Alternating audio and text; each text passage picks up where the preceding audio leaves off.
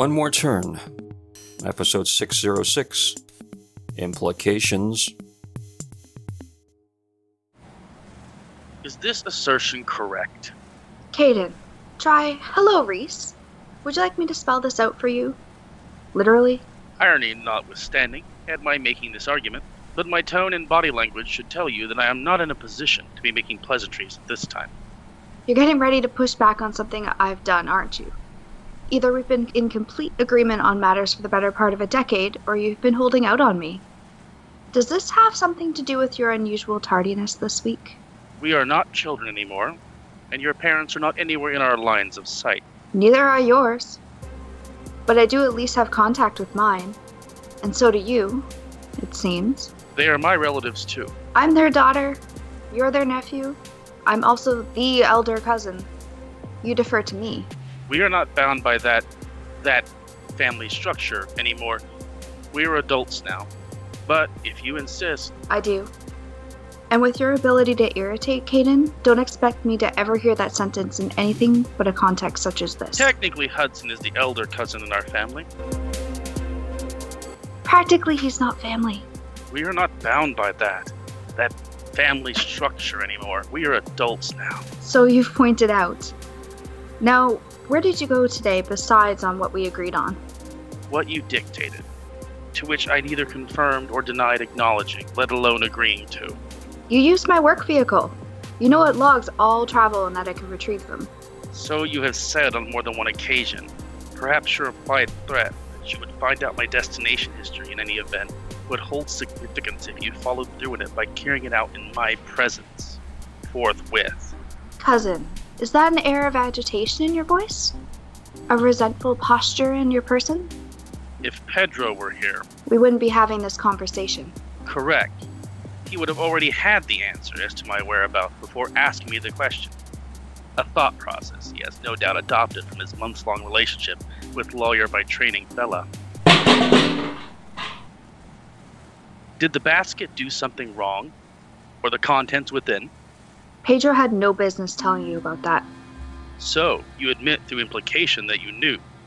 You do, in fact, then know how to follow through on an implied. We may not be bound by family structure, as you referred to before, but you seem to be forgetting the hierarchy around here. You are at the bottom. Know your place. At least it can be said that I am trying to better my position in this arrangement. Meaning what? Meaning that Pedro willingly undermined your authority by telling me about his affair with Bella, part of our greater planning for this town that I was excluded from. Yes, excluded from. You are not part of the hour. I have long wondered what your parents would think if they learned that you had placed an outsider head of family in this company. Now, I can add permitting that same outsider to act outside of this station. You dare. You maintain your authority is derived from our family structure. The lack of our elders' involvement in these affairs notwithstanding, then your authority is open to challenge by them from any place. Rest assured, Pedro will be dealt with. We will speak of it no more. We may not, but I predict you will. Now you're implicating. If you're going to challenge me a little bit in this moment, you might as well challenge me full throttle, for the reprimand will be the same. Not the most prudent exercise of authority, if I do say. Get bent. Do I need to spell it out for you as well? Max and Nora would still be too loyal to Caleb and Carson to be of any use to us, Your ability to shift gears without warning is giving me another migraine. and your mixing of metaphors will only serve to increase the intensity of that ailment. Well, we wouldn't have to worry about such loyalties if you haven't pushed Avery and Bella into the sphere of influence by allowing our connection to be revealed. Not entirely. Professional connection, yes, but not personal. We are still in contact. The end result is. Wait. What? You're telling me that Avery hasn't broken up with you over this?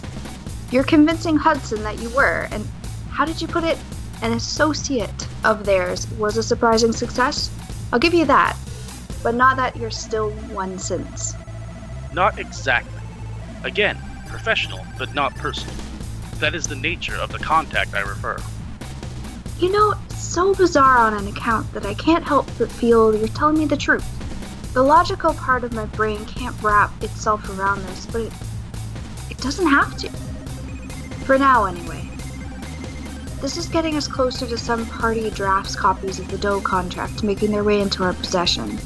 To expose the foul lot of them. Pedro told me he had not been able to find employ in this town's computing industry for years before he served as Acme representative in that multiplayer match against Caleb, representing One More Turn Solutions. I know Avery initially introduced Pedro to Acme Smith when they asked her for a recommendation, that she had helped consolidate the debt repayments they took on from companies they had bought earlier. I'm hearing a lot of statements, all of which I already know from Pedro himself. Are you getting to the question anytime soon? Are you going to answer them truthfully and fully? I may as well, as you're just going to ask Pedro to confirm them one way or another. You are able to deduce implications as well as making them. Have I reached the point in the account of events that coincide with Bella's involvement with Pedro? Yes. Coincidentally, at first. Pedro was at Acme Smith's offices around the time of the match and got to know her while she was employed there. When Bella and Hudson were fired, Pedro convinced the company board to name him as Hudson's replacement, given the existing connection. His victory against Caleb would only have helped. This all sounds like a fortunate distraction for Plan C. What is Pedro's role in it now? Same as before. None. Had you not just explicitly stated that I am the bottom of our organization hierarchy? Were you not here when I affirmed the adhering of our family structure within it? It appears you have worked to buffer yourself with leverage to use against either Pedro or myself if we were to double cross you. You look and sound as though you'd consider I would work and operate any other way.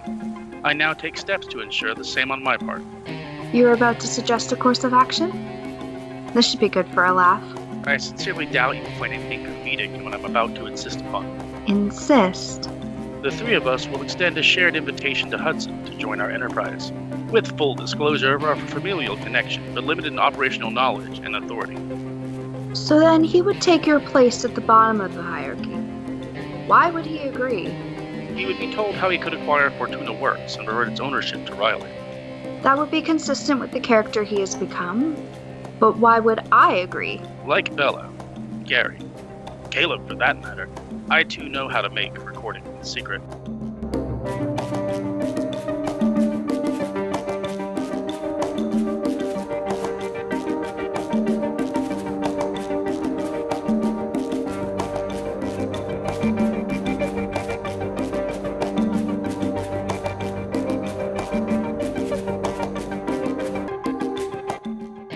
One More Turn. Written created by Daniel Dan Q. Quick. Edited by Dark Cloud and Michael Ubermakla Bryant. Directed and produced by Daniel Dan Q. Quick. Characters in order of appearance Caden, voiced by Ernie, Darkest Onion. Reese, voiced by Ayla Kalena Radius.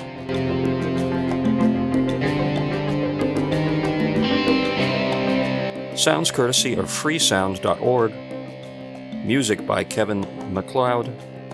Voiceover by Steve, Warning You to Warner. Visit the One More Turn website at onemoreturn.net. Copyright Civilized Communications at civcom.net.